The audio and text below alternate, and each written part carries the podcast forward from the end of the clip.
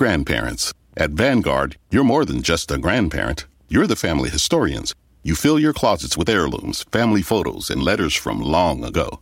You're always planning the next family reunion, even at the reunion, because for you, time well spent is time spent on them.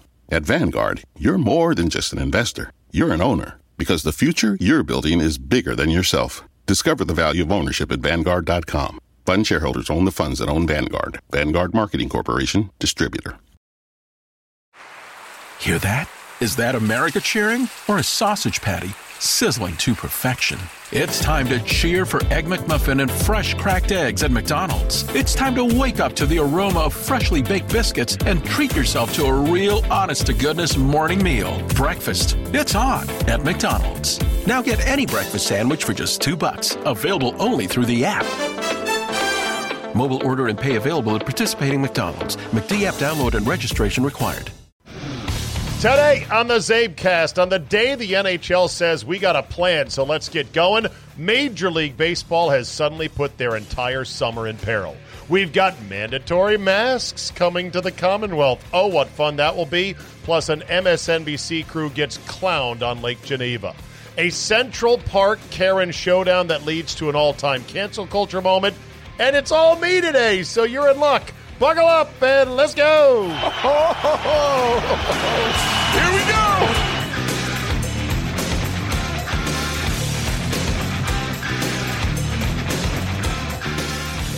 But hey, as they say in hockey, let's do that hockey. Yeah, let's do that hockey, everybody. Wednesday, May 27, 2020. Thank you for joining me, and congratulations to the NHL and Gary Bettman, the first league to stand up and fight, to stand up and march, to stand up and say, we are not going to lie down and die. We are going to find a way forward. Good for the league. There's still a ton that's not yet totally settled, but they got a plan, and I think it makes a lot of sense. And I think it's going to be great, and I'll tell you why in just a second. The the quick nutshell of the NHL's plan is this. They're going to tell the bottom 7 teams in the league, you're out. Sorry, not sorry. They're going to take the top 12 East and West, so that's 24 teams. That is much more than they normally take. It's 8 and 8 usually, so it's expanding it by 8 teams. So the teams that were on the cusp of making it, they're in. But here's the difference. The top 4 teams in the East and the West, or the top 8 out of the 24, get put aside. And then the bottom 16 play a best-of-5 series when the playoff begins with elimination. While those bottom teams are playing their best-of-5s, the top 8 teams are playing a round-robin with each other to determine seeding. This is to allow the top 8 teams to skate, to get into sync, and to get into practice without the fear of having been knocked out of the playoffs like the bottom 16 teams are. And then they go to a best-of-5 playoff series, and I think once they get to the conference finals, it'll be best-of-7, as will be the Stanley Cup Finals. They're going to pick 2 hub cities, one in the West, one in the East.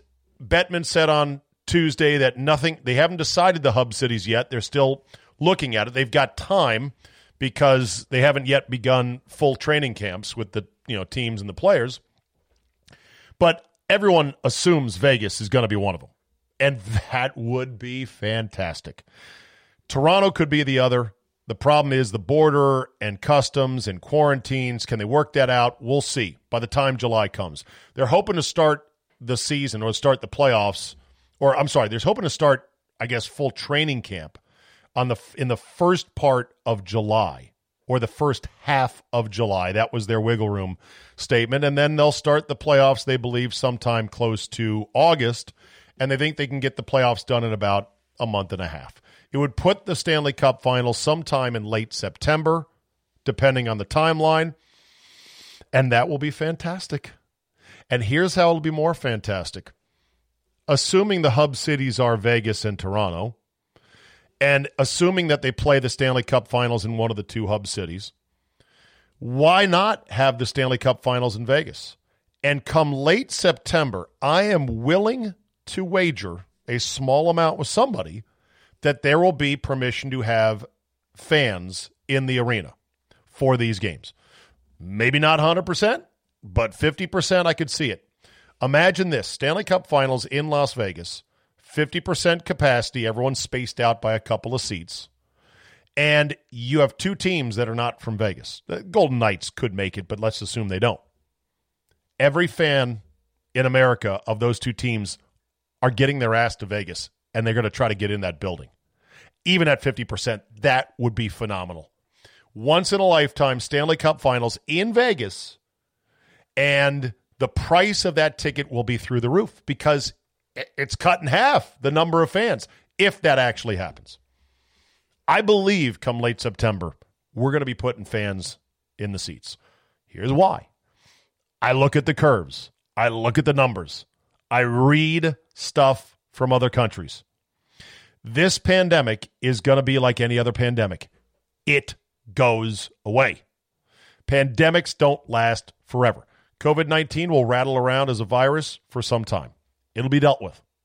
The pandemic portion of it, the outbreak portion of it, the paranoid portion of it, it's going to end. Now, it's been very sticky, the paranoia in America. More on that in a second with the masks and whatnot. But, you know, you're talking about 3 full months from now. Like I'm saying, like come September, the NHL might go, you know what, we're going to let fans in the stands, 50% Stanley Cup Finals. If that happens, it'll be the most spectacular finals I can imagine. Won't be as loud as a full house, but it'll be a mix. It'll be half and half because whatever fans want to get in, they'll travel to Vegas and go there. And trust me, plenty of fans are not going to be scared one fucking bit about going to a hockey game in Vegas in late September. Good for the NHL. They got some stuff to work out still. I tried to keep my eyes open when Bettman was talking about how the draft was going to go. Oh, my God. I had asked Scott, my hockey-loving co-host and update man, I said, is there a Sidney Crosby or an Alex Ovechkin in this year's draft that is like a can't-miss thing, that they've got to have this elaborate protocol for determining who is going to be the number one pick or which team's going to be picking number one? He said, not to my knowledge. He said, I haven't really looked at it, but it's not like I've heard of this can't-miss prospect or a Connor McDavid kind of thing coming through. So there you go on the NHL. Major League Baseball. Oh, boy. Here we go. Major League Baseball has proposed another way to slice the economic pie or what's left of the economic pie with the players. And according to most baseball writers, it's gone over like a fart in an elevator. Or a COVID-19 coughing attack in an elevator. What this current proposal from the owners is, we're going to nip the high earners more and the low earners less. So in other words, Jeff Passan covers the game, covers baseball for ESPN. The prorated salaries. And then the latest proposal by the owners goes as follows. If you're making $285, meaning lowest salary in the major leagues, you'd still make $262. If your prorated salary for the number of games they played this year is $285, the new proposal is almost a full proration, $262. So you'd almost get all your money, which is what all the players want. All the players want is their full prorated salary, and they'd sign off tomorrow. The owners are like, but we still need more. It goes up to $506 would make $434, kind of close. $1 million would make $736, starting to widen out. 2.5 would make 1.6. 5 mil would make 2.9. So now we're starting to get into the 50% haircut. 7.5 would make 4. 10 million would make 5. Now we're doubled. 12 million would make 6. 15 million would make 7. Wow, we're really widening out. 17 million would make $7 million. And I'm not even sure where it goes above 17 million. The players are pissed. According to all the baseball people, the players are pissed. This could well have put the baseball season in jeopardy. I hope they pull back from the brink. I am now more scared than ever that they won't, because of the fact that, well, it's baseball. They've got a history of having flushed the World Series. They've got the muscle memory, even though it's from long, long ago, 1994. Not only are all the players gone from 94, but hell, much of the owners are gone from 94. But when a sport has played absolute death politics, what's the word I want? When a sport like baseball has played to the death on money, and they have flushed a World Series, and they have wiped out another half of a season after that, I just think the possibility of them saying, well, you know what? It's just not worth it for anybody. So we'll all take zeros, and we'll see you in spring training next year, hopefully, if there's not COVID-20 that comes out next winter, or COVID-21. You know it's named after the year, right? It's not named after how many different versions of COVID, SARS-CoV-2. Okay, you got that. You're smart. You know what's going on, people. We'll see. Also, we got schools now chucking sports left and right. UConn could cut as many as 8 of their sports. And, of course, there's a number of people blaming it on their ill-fated dive into football. Football is very expensive for schools like UConn that don't kill it and aren't in a big conference. It can actually be a money drain. But a lot of it is just the money is drying up. And the money is going to be... The economic tsunami that is coming at colleges is unbelievable. And if you think they're going to tell students, don't come on campus, we're going to remote learn, they're going to worsen their pain. That's why I believe there's almost a 100% chance that all major universities have kids back on campus. Now, they're doing some tricks, I understand, that I guess Colorado said they're sending their kids home 3 weeks early. They're not starting early, but they're sending them home 3 weeks early, and they're doing the last 3 weeks online. Me personally, I'd say, well, where's my refund? Where's my rebate for those 3 weeks of non-on-campus learning? But the reason that schools are already throwing stuff overboard, like oh shit, is foreign students. My wife, who follows the Chronicle of Higher Education, sent me an article that pointed out. There's a ton of stuff that makes money for schools all summer long. Conferences, adjunct programs, summer camps and whatnot. That's all wiped out. And the biggest thing that is hitting these universities is the lack of foreign students. Foreign students won't be able to come in the fall because the world is still not flowing smoothly, and the foreign students pay full price. So that insane amount of money that they list as the sticker price for whatever university you're sending your kids to, as you well know if you've got kids, $60,000, $70,000. When your kid goes to pay it, they go, it's not 60, it's 45. Well, we gave you a $15,000 discount. And you're supposed to feel good about that, right? Scholarship this, program that, assistance aid, beep, beep, beep, take it down $15,000. Foreign students. Oh, full fucking price. Cash cow for the colleges. And they're getting hammered on that. And all of this will accelerate and cascade if schools don't let kids back on campus and if they do not play football, which it looks more and more, and we're still 3 months out, they're going to play football because they got to play football.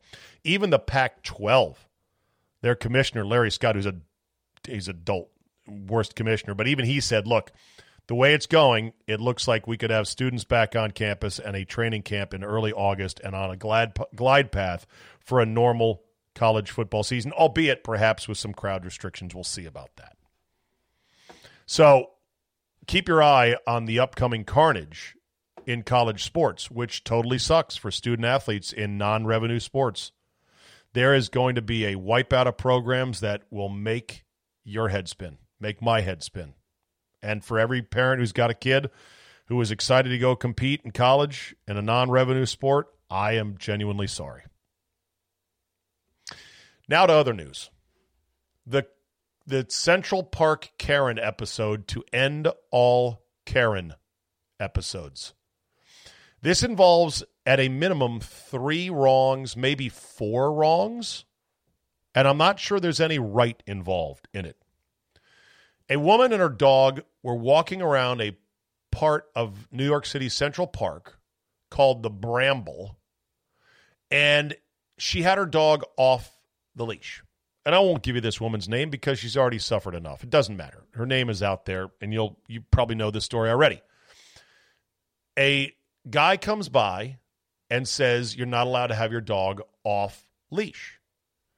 She said, "But the dog runs are all closed, and it's too dangerous elsewhere, so I'm letting him get off leash here in the Bramble." But the guy is like, well, he's not supposed to be off his leash. Then he said something like, "I'll come over and I'll offer him a treat and he'll come over to me." And the woman didn't like that either. So at this point, she gets very triggered. And this is a grown-ass woman, by the way, who had a good job with Franklin Templeton Funds and now is out of a job. But she then decides to pick up the phone, threaten to call police, and started making up a wild, hysterical tale that included his race. Even though she said the politically correct term African-American, it was clear she was using his race to, A, threaten him, like, oh, shit, she's going to call the cops on me and I'm black, as well as to try to incentivize the police, like, hey, it sounds like a white woman who's being attacked by a black guy in Central Park. We better send some cruisers down there. It was a despicable, pathetic, and desperate act by this woman. So there's two wrongs here. Number one is the male Karen shouldn't be like, hey, he can say you're not supposed to have your dog off the leash. But nobody made him park monitor. So unless the dog is bothering him, fuck off, Karen. Keep it moving. He also should not have lured the dog over with a treat. That's not cool. That said, she was wrong about the whole African-American thing and calling the cops over a non-incident. And she was wrong in that she's grabbing her poor dog by the collar and just yanking it off the ground. And the dog is clearly distressed. She's freaking out. She pulls her mask down to call 911. And it was a whole debacle. Here, let's let you take a listen to the audio and then we'll post-game it. Would you please stop? Sir, I'm asking you to stop. Please don't come close to me. Sir, I'm asking you to stop recording me. Please don't come close to me. Please take your phone off. Please don't come close to me. All right. First of all, does this not sound like the biggest fucking pussy-ass Karen-off you've ever heard between a man and a woman? Please don't come close to me. Please turn the phone off. Please don't come close to me. The fuck has happened to society, people? Sir, I'm asking you to stop. Please don't come close to me. Sir, I'm asking you to stop recording me. Please don't come close to me. Please take your phone off. Please don't come close to me. And I'm taking a picture and calling the cops. Please call the cops. Please call the cops. Please call the cops. I'm going to tell them there's an African-American man threatening my life. Please tell them. Oh, listen to that. Your privilege is showing, ma'am. Whatever you like. Excuse me? She takes her mask down. Poor dog. Fucking want to kick her ass for the way she handled her dog. And by the way, she's lost her dog. I'm sorry, I'm in the ramble, and there is a man, African-American, he has a bicycle helmet. He is recording me and threatening me and my dog. Not true. No threats. There is an African-American man. Repeats it. He is recording me and threatening myself and my dog. The dog is freaking out right now as she is yanking it off the ground inexplicably. You fucking deranged bitch. Did you hear the dog say that? I mean, it's funny. I'm a dog owner now. I'm super sensitive all this stuff. Myself and my dog. Oh, that breaks my heart right there. I'm sorry. I can't hear you either.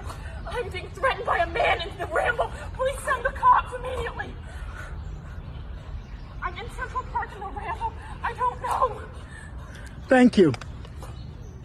And then he stops filming. Fast forward throughout one day, 24 hours, if that. She's fired. Franklin Templeton has to issue, a statement saying she's been fired and the dog has been taken away from her. The dog should be taken away from her. People are, of course, losing their minds and causing her and saying, death threats and other, just the usual Twitter talking shit. And you just say to yourself, how do we get here? If I could go back in time, I would somehow destroy the ability to put cameras on phones. That's the one key linchpin to all of this, is I'm going to record you and report on you. Oh, yeah, I'm going to record you and report on you. And then it goes back and forth. There is a thread by a woman by the name of Tracy Beans of uncovereddc.com, and I thought it was very, very thoughtful. She said, I was disturbed at how she escalated and changed her story while on the phone with police, ending in a wildly hysterical over-exaggeration of the situation that she clearly engineered for several purposes. One, to scare the daylights out of the guy filming. Two, to get the police to respond to what she was falsely claiming was a life-threatening situation. There are probably a lot more problems with her. Aha, exactly. I was equally disturbed at the way she handled her dog. The dog was clearly in distress. It was alarming. Agreed. Then she says, but go and read the comments after these posts. It gets scary. The outrage about the video grew until someone finally doxed her, meaning found out who she is and what she does, and everyone she knows. It didn't stop there. By the end of the day, her employer had responded by firing her. Actually, they first put her on administrative leave, and then they fired her. Then there was a Facebook post that I guess was from the guy. Here's what the guy wrote. Central Park this morning, this woman's dog is tearing through the plantings in the ramble. Me, ma'am, dogs in the ramble have to be on the leash at all times. The sign's right here. Woman, the dog runs are closed. He needs his exercise. Me, all you have to do is take him to the other side of the drive outside the ramble, and you can let him run off leash all you want. Woman, it's too dangerous. Man, look, if you're going to do what you want, I'm going to do what I want, but you're not going to like it. Woman, what's that? Me, or man, to the dog, come here, puppy. Woman, he won't come to you. Man, we'll see about that. Ms. Beans goes on to say, him being in the wrong doesn't erase the fact that she is clearly an entitled, stuck-up, virtue-signaling, holier-than-thou, elitist snob. Her being in the wrong does not erase the fact that this dude thought it was okay, though, to say what is in the photo below. And that is, we'll see about that.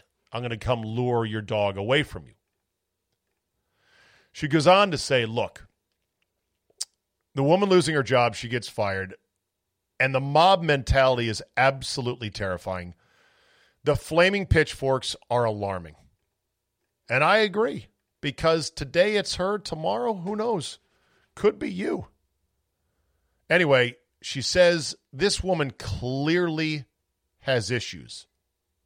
Clearly is probably sad and alone and right on the edge. Now she is in a much worse spot of just mental anguish over this. And so, yeah, I can understand and be sympathetic toward that. Of course, the last nugget from the story is she's a huge Democrat supporter. I mean, big time. Doesn't fit the narrative. Can you imagine a MAGA hat wearing woman, or a woman who was, her Facebook and social media was filled with Trump stuff? If that was the case, it would have been all over the place. So the wrongs I count. One, I guess her dog was off the leash. That was wrong. Two, the Karen who was playing park police. Three, him trying to lure the dog over. Four, her handling her dog that way. Five, the privilege and the racism of, I'm going to call the cops on you.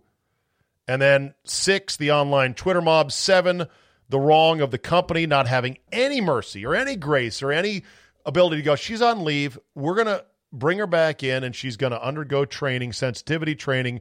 She's not a bad person. She had a bad moment in a pandemic where stress is running rampant. They didn't do that. They just throw her overboard because they don't want to deal. Franklin Templeton doesn't want to deal with the online mob. But here's the thing. It never lasts. These online mobs, they never last for more than a quick news cycle or two. It's just crazy to think this is where we are now. Meanwhile, in Virginia, the governor is ordering masks in all public places starting on Friday, except if you're under 10 years old, except if you have a medical condition, except if you're exercising. And he also points out that that law enforcement will not be enforcing this mask rule. It will also not be a crime. I guess you can be fined. I think he said that the health department was going to administer this enforcement of the mask rule. Coming from a guy who was out without a mask, taking fucking selfies, close up, violating the 6-foot rule with Virginians this weekend. And I hate the people getting selfies with the governor. I mean, what lemmings? Oh, the governor, it's great. And the fact that this guy's career should be fucking toast. Having found a photo of him in blackface, or was it in a hood? I forget which one he was. It was a frat party. He was in his yearbook at Virginia. One dude in a hood at a party, you know, KKK costume, and then another guy in a blackface outfit. And he survived it. He survived it because the lieutenant governor, well, two things. One, he's a Democrat. So Democrats survived, a Republican, not in a million years. Secondly, the lieutenant governor, who's black, also a Democrat, obviously, had like several serious sexual assault charges leveled against him. And they're like, if we get rid of Northam, we'd have to elevate this other guy. And is it Gillum, actually? I'm not even sure. Let me see this. Deputy. Good work, Czabe. Well, I want to get this right. He'd be lieutenant governor of Virginia. And so they were like, yeah, we can't put this guy in charge. Justin Fairfax, that's the gentleman's name. Yeah. So they're like, tight spot here. Well, let's just see if it goes away.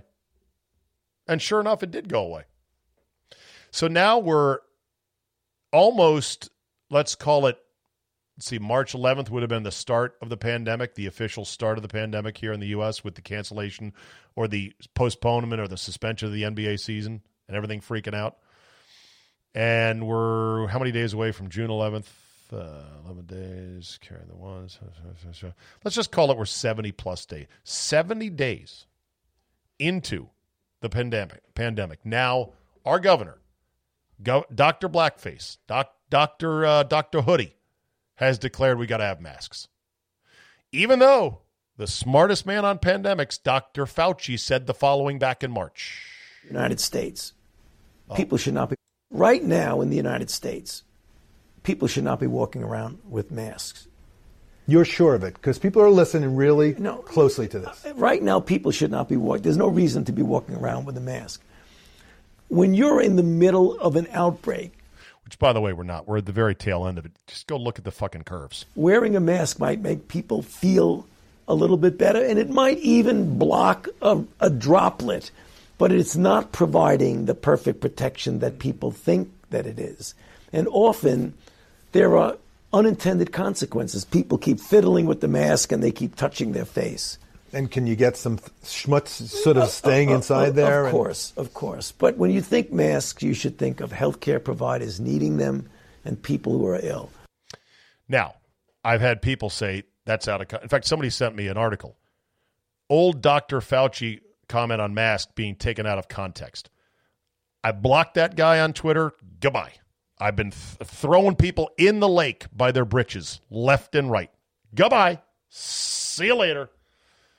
Well, you don't want to look. Take it out of context.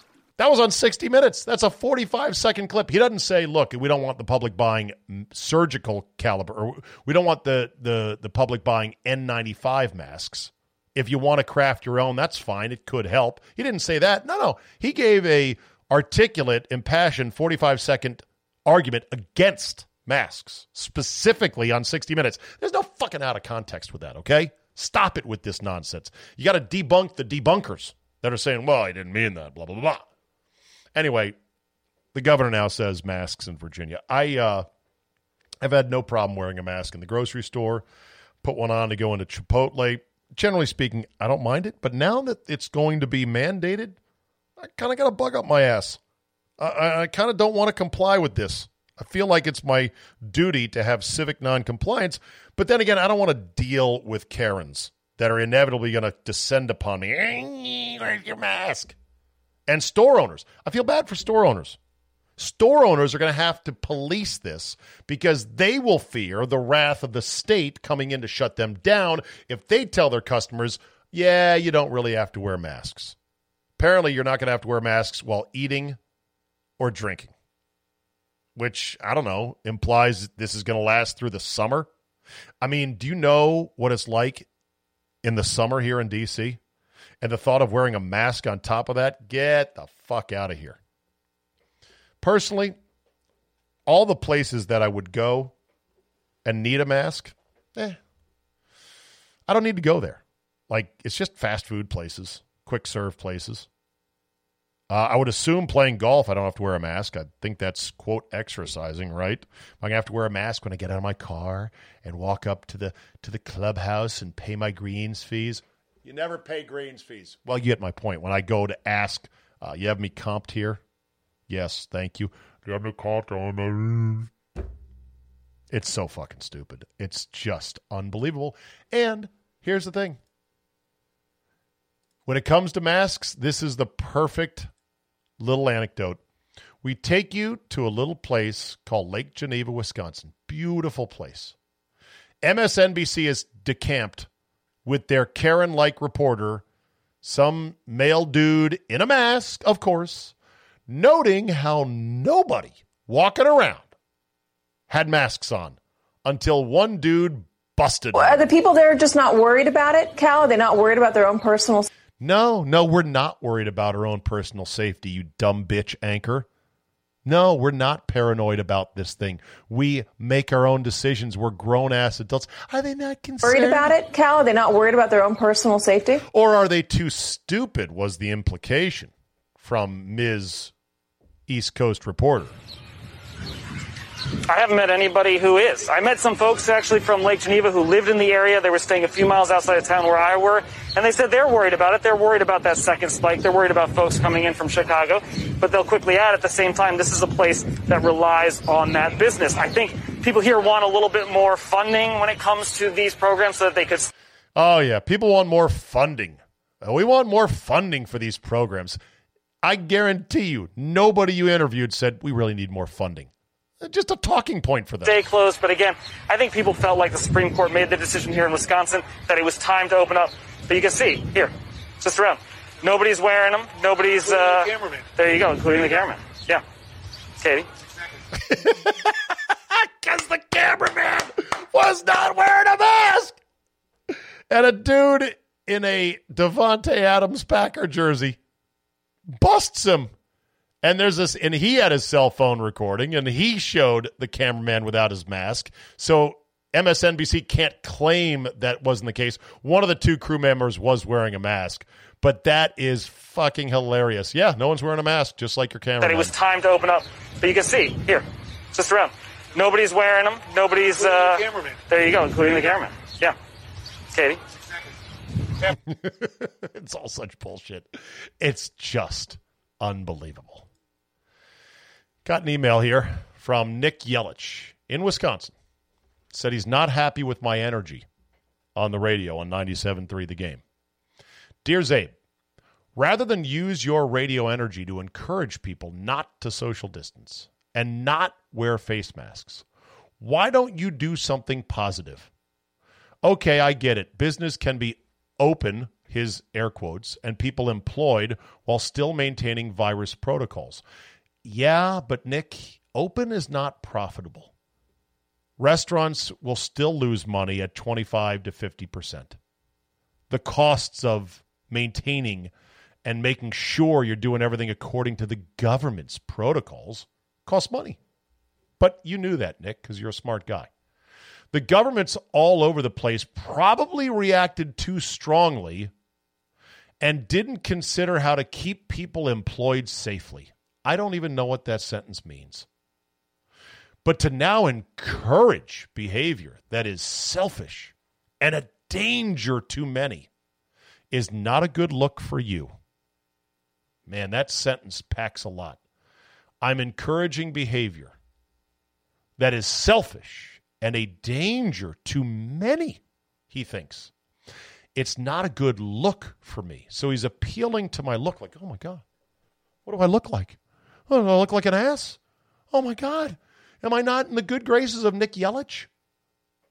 The knuckleheads who are stuffing bars, pools, parties, and the like don't need your help and encouragement, well, then maybe you're arguing against yourself there that little old Czabe is not increasing the number of people who want to, what's the thing I'm looking for? Oh, that's right, live their life freely. I am very disappointed and am weighing my desire to be a regular listener in the future in the Milwaukee area. You had a good show going. Sincerely, Nick Yelich, Oconomowoc, Wisconsin. To quote the great Powers Booth, and I forget what movie this is from, well, bye. I love that. I'm very disappointed. I'm weighing my desire to be a regular listener. Oh, shit. Really? You might not listen? Oh, my God. Let me reconsider.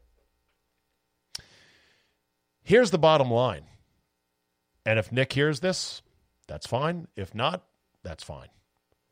This is not my religion, brother. This is yours. Stop trying to force me and others into it. There is no scientific proof of the effectiveness of either social distancing or anything less than a tightly fit N95 mask. Nothing. This is your religion, like others' religion. And you're trying to co-opt the rest of us into it, and we're not having it. In fact, there's a country in Europe, I forget which one it was, Denmark, Sweden, Netherlands. Wait, that's the same, isn't it? Norway, somewhere else. That said that they are dropping the social distancing edict because they said it's a suggestion. It's a suggestion. Don't bunch up if you can avoid it. But guess what? I believe we're not a social distancing country and not a social distancing society, and I don't want to be part of that. It's not how I'm going to live my life. I'm not going to be afraid and apart from people. I'm going to be in the crowd with people, high-fiving, bro-hugging, bouncing up and down at goals scored in Stanley Cup finals games, getting drunk, falling all over blackjack and craps tables, and living fucking life. I ain't going to be part of what you think is the right or safe thing to do. The whole phrase selfish and a danger is something else. That's a key component of these people's religion. The shame and conformity and fear is staggering, and I don't know if they're aware of it. I don't. I almost think that they think, well, it's the big deal. I might have the Rona. Like, the whole thing is like, I might have coronavirus, and I might give it to you, and you might have a bad outcome. And there's a lot of mights along the way. And these statistical odds, even if you got it, are 99.8% you're going to be okay in the end. 99.8%. And that's too much of a risk for guys like Nick Yelich. And that's not even counting the fact that that's only the percentage of people that get the coronavirus. So there's a huge chunk of the population that will never get it. I'm going to guess at least 50% of the U.S. will never get the coronavirus. It'll be gone by then.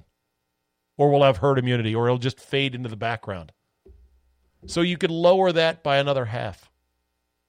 But because I might have it, and I might give it to you, and this mask might work, and you might have a bad outcome, you must do it.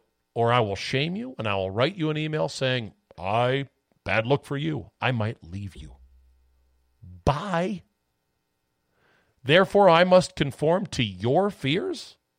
No.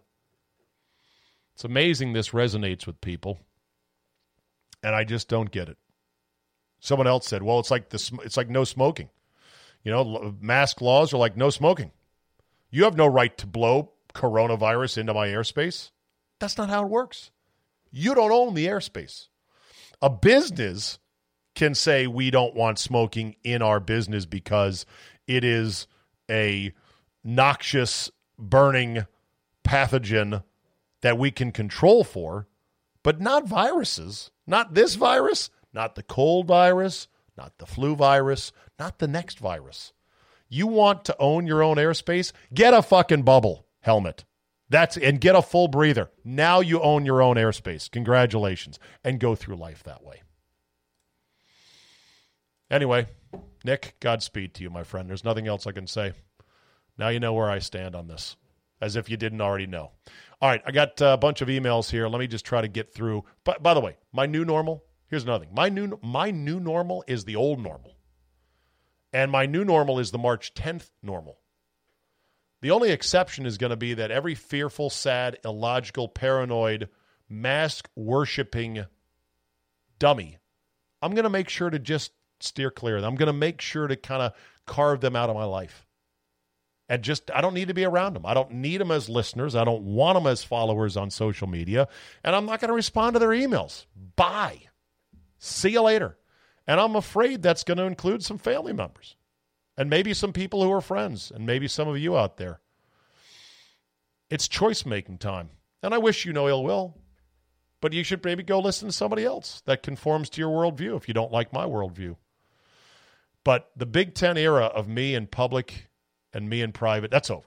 The Big Ten era where I try to just get along neutral, let's stick to sports and whatever. This is too much intrinsic to our way of life for me to just ignore it. This was a flip the cards moment in my lifetime where, okay, the dealing's done. Flip your cards. What do you got? Here's an email from Ken Guckenberger, partner at a law firm in Denver. Does a great job emailing me. Very smart. He says, Phil Mickelson's career arc is fascinating.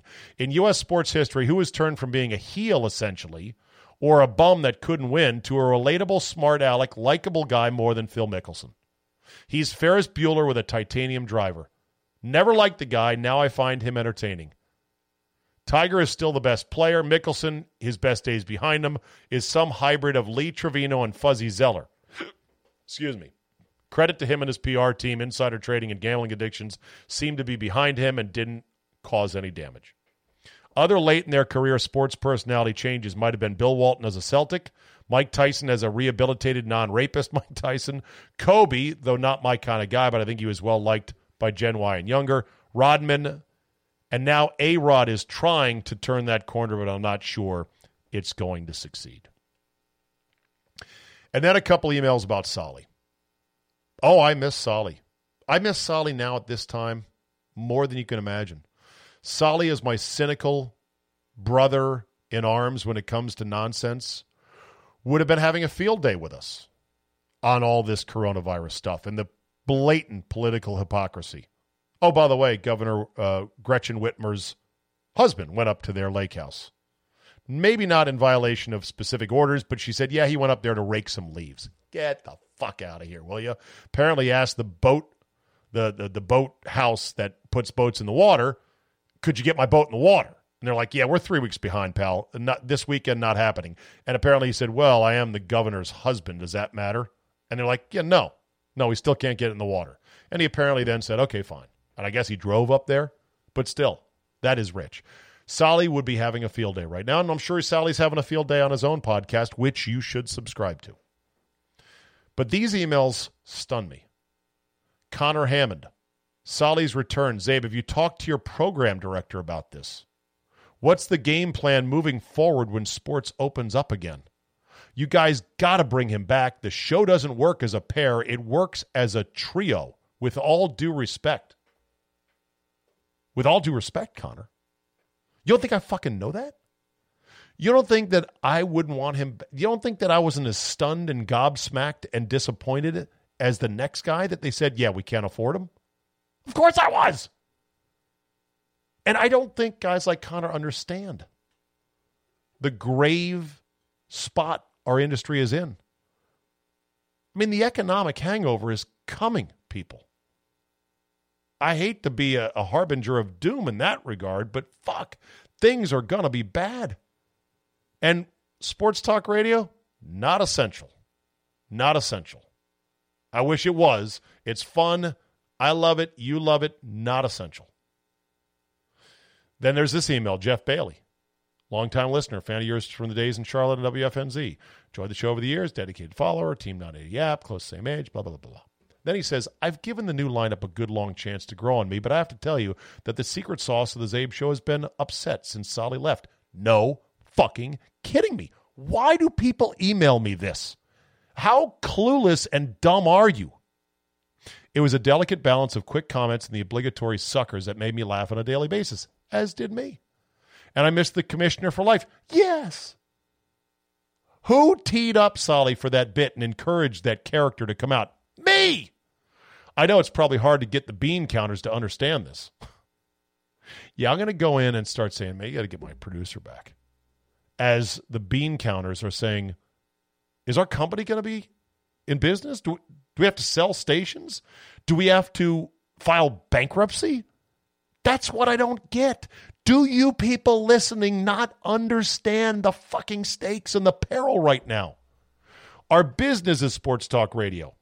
Sports is down and will be down for months. Secondly, advertising. What's the last thing to come back after a recession or worse like this? Yeah, you guessed it. Third, live events, remotes, restaurants, bars, games, tailgates. Hello? This is where we make our money. And people email me, oh, show's not so good. You talk to him about bringing Solly back? The fuck is wrong with you people? I mean, with all due respect, Jeff Bailey. I'm sure you've heard from others as well, but I wanted to register my official complaint and air my grievance. Air it with me? What the fuck good does that do other than piss me off? Keep up the good work on the show. You said you don't like the show. And hopefully we can create a groundswell to get Solly back on the saddle, in the saddle, and again, refusing any help from station interns. Okay, that's a joke. I get it. Jeff, call management. If you can reach them, and I don't think you will, and I don't think they're going to fucking care. Do you understand what we're facing? It is way larger than this. I can assure you that it's not hard to envision a bigger problem than this that could come if we don't get on our feet and start playing sports and living as a country again.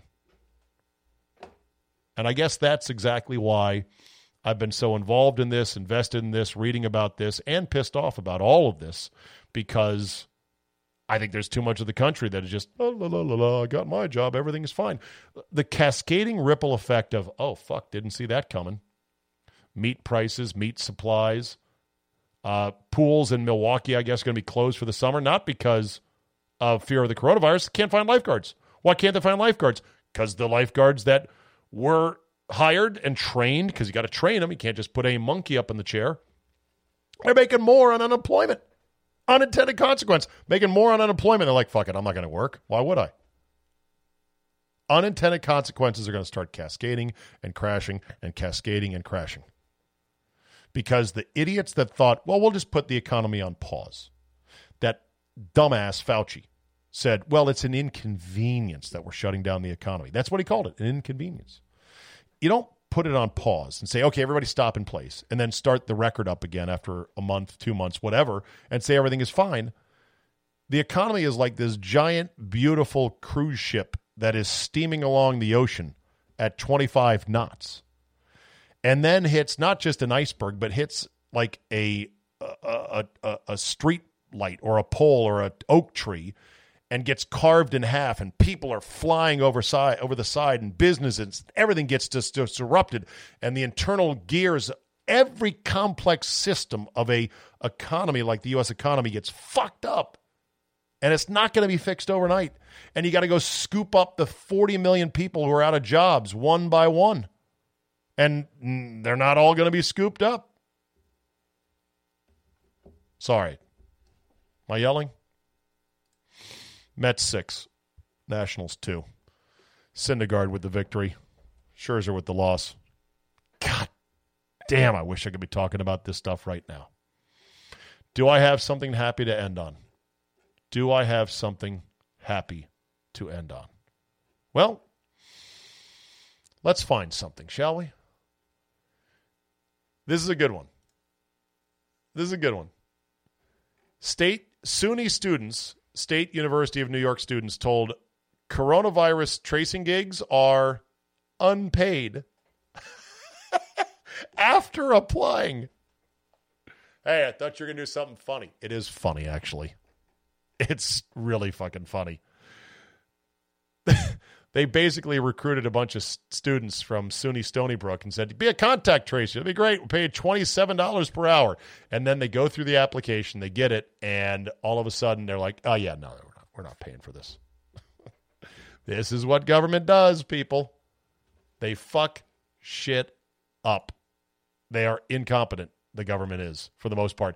And get this. Remember those skate parks in California that they filled up with sand?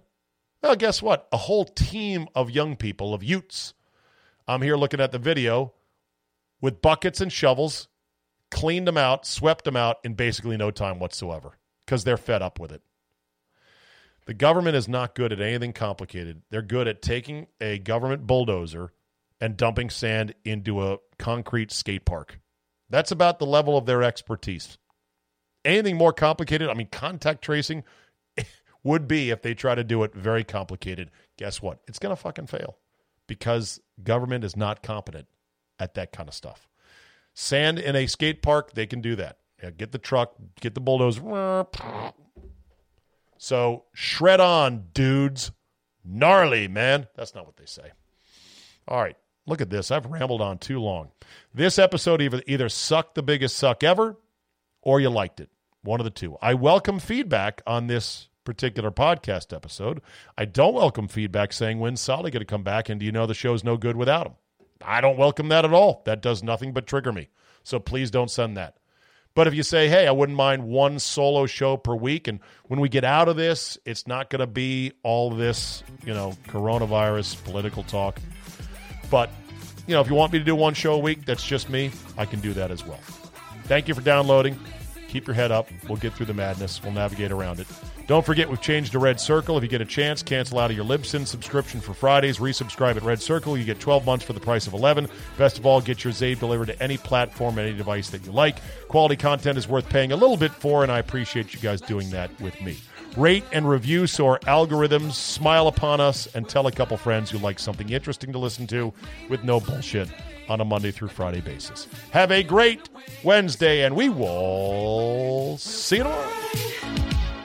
'Cause we're on like a team, living inside a dream. You and me doing the thing, and we'll fly. Unbelievable, super cool, outrageous and amazing. Phenomenal, fantastic, so incredible. At Vanguard, this is more than just a retirement plan. This is your cappuccino date in Italy, the beach house with the matching bicycles. It's your rental car down memory lane and weekends reuniting with friends from over the years. This is the future you imagined, and Vanguard is here to help you build it. Because at Vanguard, you're more than just an investor. You're an owner. Discover the value of ownership at Vanguard.com. Fund shareholders own the funds that own Vanguard. Vanguard Marketing Corporation, distributor. Hear that? Is that America cheering or a sausage patty sizzling to perfection? It's time to cheer for Egg McMuffin and fresh cracked eggs at McDonald's. It's time to wake up to the aroma of freshly baked biscuits and treat yourself to a real honest-to-goodness morning meal. Breakfast, it's on at McDonald's. Now get any breakfast sandwich for just $2. Available only through the app. Mobile order and pay available at participating McDonald's. McD app download and registration required.